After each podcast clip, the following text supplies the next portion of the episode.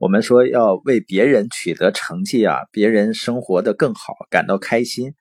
这里面呢有吸引力法则，就是你喜欢什么，实际上你就能吸引什么。但这是很难的事，好像是违背我们的人性。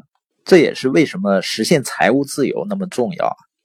因为一个通过自己努力创造了财务自由的人，他不仅仅意味着你的经济啊、时间自由了，还意味着你在某个方面得到了一定程度的普遍认可。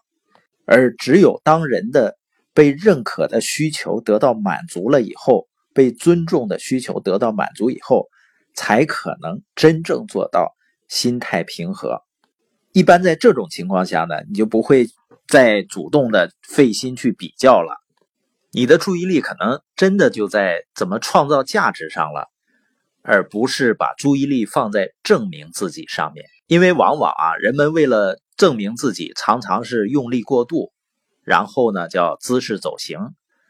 越是想证明呢，越容易演砸，自己很尴尬不说，还得花时间花精力躲在角落里舔伤口，或者呢硬着头皮硬撑。而这些呢都是不利于我们成长。所以关键在于实现财务自由，而实现财务自由的根本是把一切可能的注意力都放在自己的成长上，放在对达成目标有关系的行动上。那这就是我们通向财务自由之路的根本。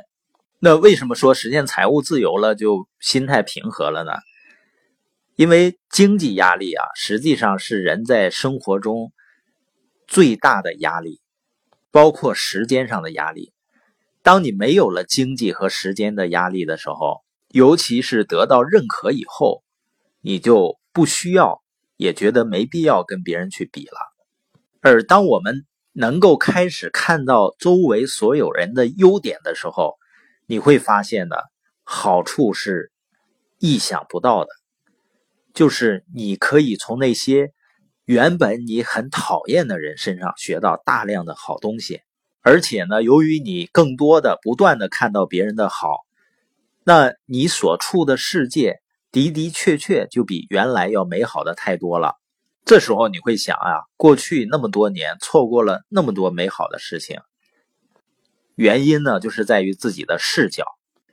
那怎么做到呢？就是首先应该把我们的注意力放在成长上和目标上。另外呢，不应该把我们的注意力放在别人的错误和缺点上。假如自己非要去看别人的话，也要去看看别人哪儿做对了，哪块做得好，我们能吸收什么样的经验，能收获什么样的成长。但是还有的朋友呢，可能会不由自主的和别人比较，这一比较呢，有的时候还会不自信。实际上呢，你要告诉自己，因为你是思考未来、创造未来的人，所以呢，即使是比较，你也应该比较未来，不是比较现在。现在怎么样都不重要的，只有不断成长的人才能够创造更好的未来。那你说我现在也没有实现财务自由，我也没被周围的人更广泛的认可，那我怎么能够真的就能够做到不去证明自己呢？不去比较呢？实际上我们要记住一句话，就是证明自己根本不重要，成长才重要。因为真的不断的成长的话，证明会自动完成的。